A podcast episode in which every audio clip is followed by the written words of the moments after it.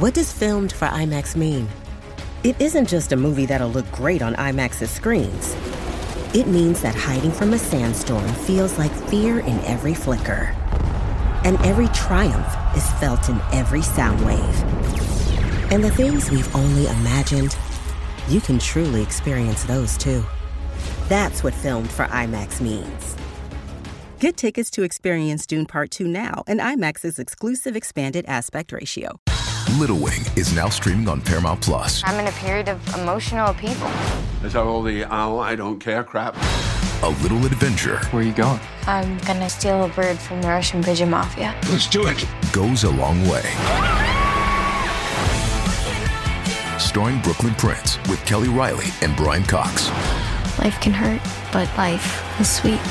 Little Wing, rated PG 13, may be inappropriate for children under 13. Now streaming exclusively on Paramount Plus.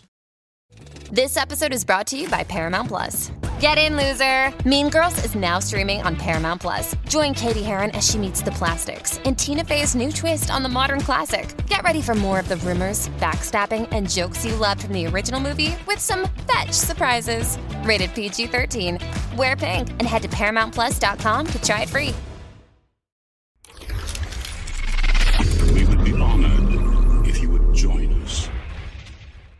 Hey everyone, how are you doing today?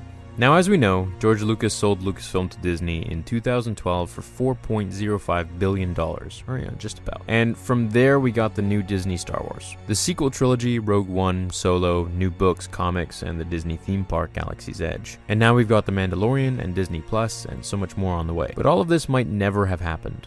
Or if it did happen, it wouldn't have come from Disney, but Fox instead. Fox Studios only had ownership rights for the first Star Wars film, but still distributed the others thanks to deals Lucas made with them. But there was a point where the stress and constant money worries had Lucas considering selling the whole thing right after making The Empire Strikes Back. I've been reading through the making of Return of the Jedi, and some of you may be aware that, you know, I kind of like these books. So this one's kind of a real life what if that almost happened. So I'm going to read into it directly and then we can theorize at the end. The reason I had to keep going on these three movies was because I had sets gathering dust. I was paying rent, and my actors were getting older and were vulnerable to accidents, says Lucas. Over such a long period of time, anything could happen. Creatively, I wanted it to be finished and perfect, so there was a lot of tension there all the time. I have to finish this next film. Financially, we have to do it. Nothing really goes on to the next trilogy, so once I finish with this group, I can start fresh again and I'm not forced to do one every other year. Lucas had even toyed with the idea of handing Star Wars over to Fox, opting out for a big percentage of the gross. But when the time came for me to turn it over, I'd fallen in love with it. It's like a marriage.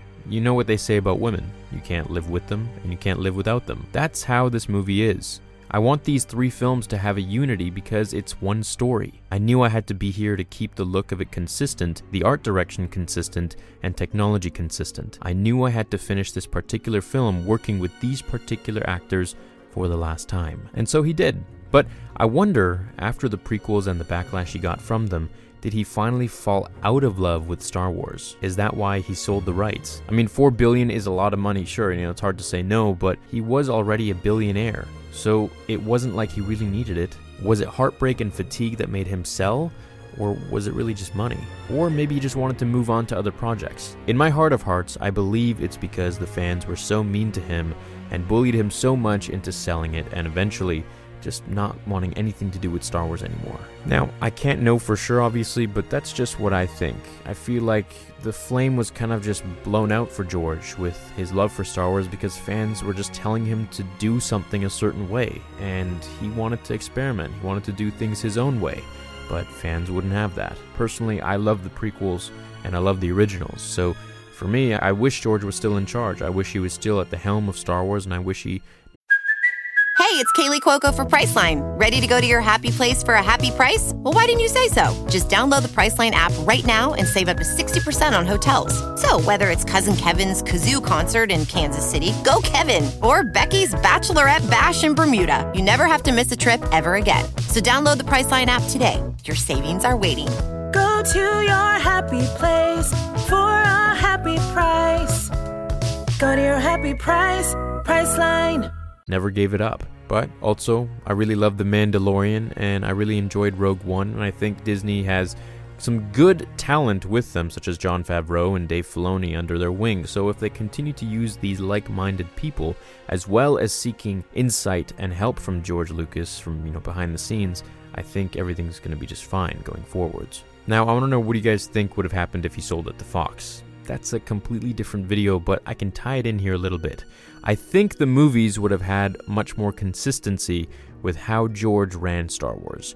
Obviously, the sequels are the sequels, and we're not going to get into the feeling of those, but they don't feel as congruent as the originals, right? Episode 4, 5, and 6 just feels like it's a little more one story almost in comparison to 7, 8, 9, which feels very disjointed for me. And I know I'm not alone there. I wonder if Fox would have made their own Star Wars land at some point. But then we also wouldn't have gotten Disney Plus or anything. However, I do think Fox would have listened to George's original script for the sequels if they wanted to go and make one. I do think they would have listened more to him regarding other facets of Star Wars. So it kind of makes me wonder why he didn't go and sell to them first and went to sell to Disney. I'm sure he shopped it around a little bit, but I believe from, uh, I think it was Bob Iger's memoirs or his book that just came out, he said that George explicitly said that Disney was the first choice that he had. Now, do you guys wish that he kept Lucasfilm, or are you happy that he sold it? And what do you think of Return of the Jedi? How do you think that would have been like under Fox? Do you think it would have been completely different? Or a sequel trilogy? Or, you know, the shows? The Mandalorian, I believe, is based on a underworld show of Coruscant that George Lucas had actually written, I think, about it was like 50 episodes he had written out already, or 50 pages of it. I kind of get the two mixed up. Either way, he wrote a lot of it. And it makes you wonder just how different Star Wars would have been. Would it have continued along the same consistency and feel that George Lucas had left it? Or would it take this different turn and be more what we refer to as Disney Star Wars, which has its own different feel as well. So nothing will ever be like George because, well, it has to be George who has to be in control of it, just as he says here in, in his own book about making The Return of the Jedi.